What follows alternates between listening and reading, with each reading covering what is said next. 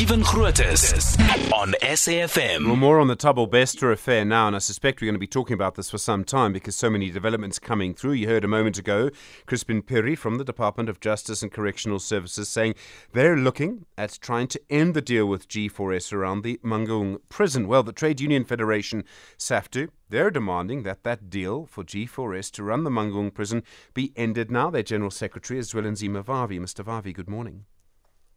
Good morning to you, Steve Ovo, and good morning to all of your listeners. As I understand it, the contract ends in 2026 anyway, three years from now. Is there anything to gain in ending this contract now?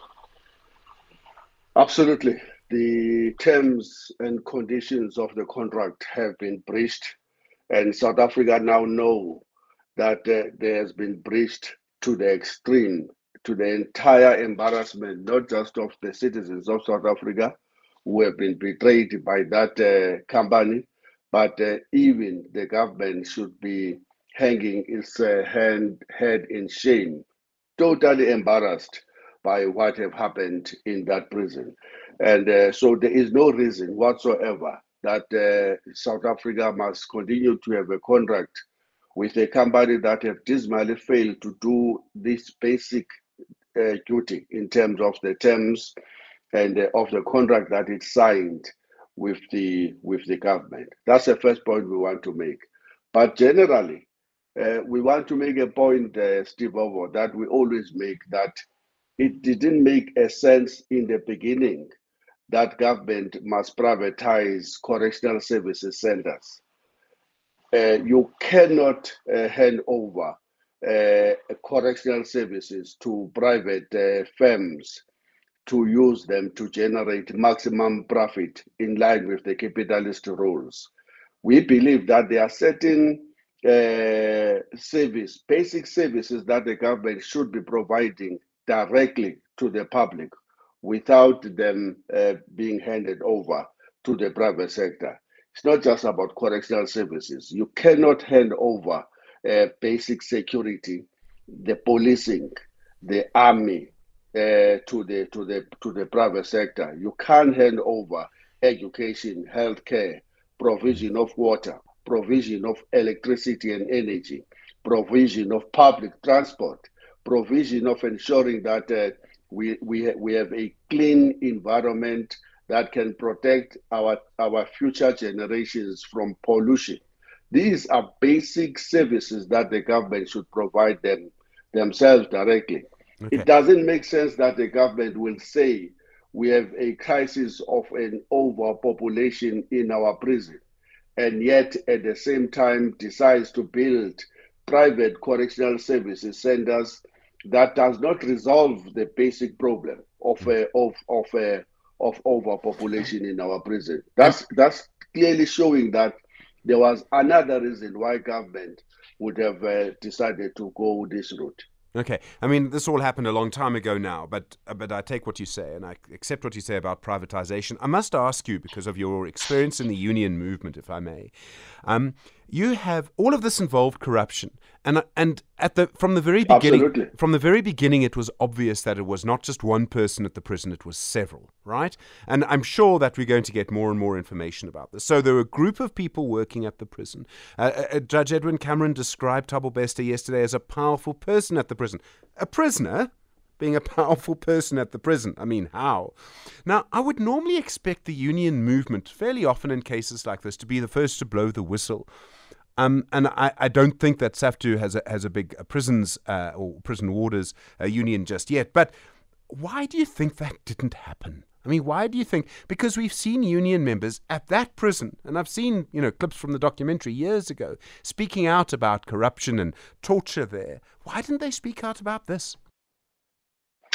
They didn't speak out specifically about uh, Thabo Bester, uh, whatever his real name is, because that is even in question itself. But the unions, uh, both our union, uh, SACOSU and COSATU union, POPCRU, have been speaking about the crisis that we actually do not have correctional services in the country. What we have is that the prison have now been turned into the centers where more criminals are being bred for society. And there's hardly anyone who comes out of prison, very few cases, where you find out this person came out with a degree, with a matric certificate, and with a trade that he can apply to, to, to improve the economy as a whole.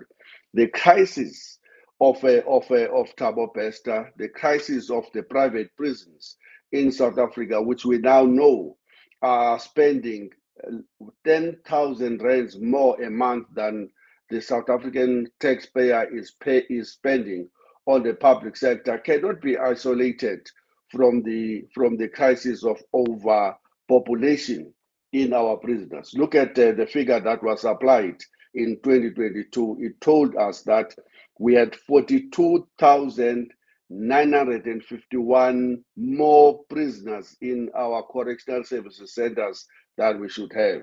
And that in terms of the ratio, we had in general, on average, a ratio of one prison uh, correctional services officer against five uh, offenders. Now that's just not sustainable. Look at the example of the of the of the Durban uh, prison called the, the Durban Westville, which is the biggest prison in the southern hemisphere, which employs only 1,074 uh, correctional services officers, which according to the current post establishment should have a 2030. Now, if you look at the fact that there are 8,904 uh, offenders in the Durban Westville. It means that each officer is approximately looking at eight prisoners each. These are not just uh, ordinary school kids uh, in some higher primary, lower primary school.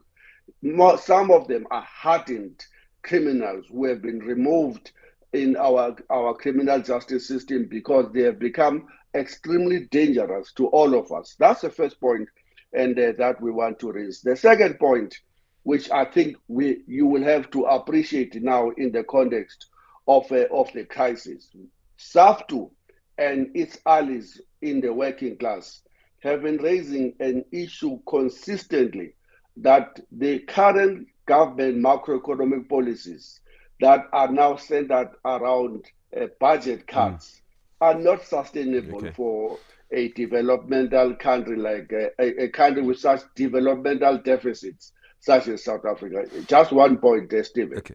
We have seen a decline of 35 million rands in the judicial and correctional services, courts and prisons in the current budget of 2022 and 23. We have seen a decline of 446 million in the budget of the of the South African police services. You can't do that when clearly uh, that uh, flies against the fact that you are trying to be a modern society that mm. takes care of the constitution of the government that can live and be true to the provisions of the South African Constitution. Mr. Vavi, thank you very much indeed. We will have to leave it there. Zwelinzima Vavi is the General Secretary of SAFTU. A little bit late for sport.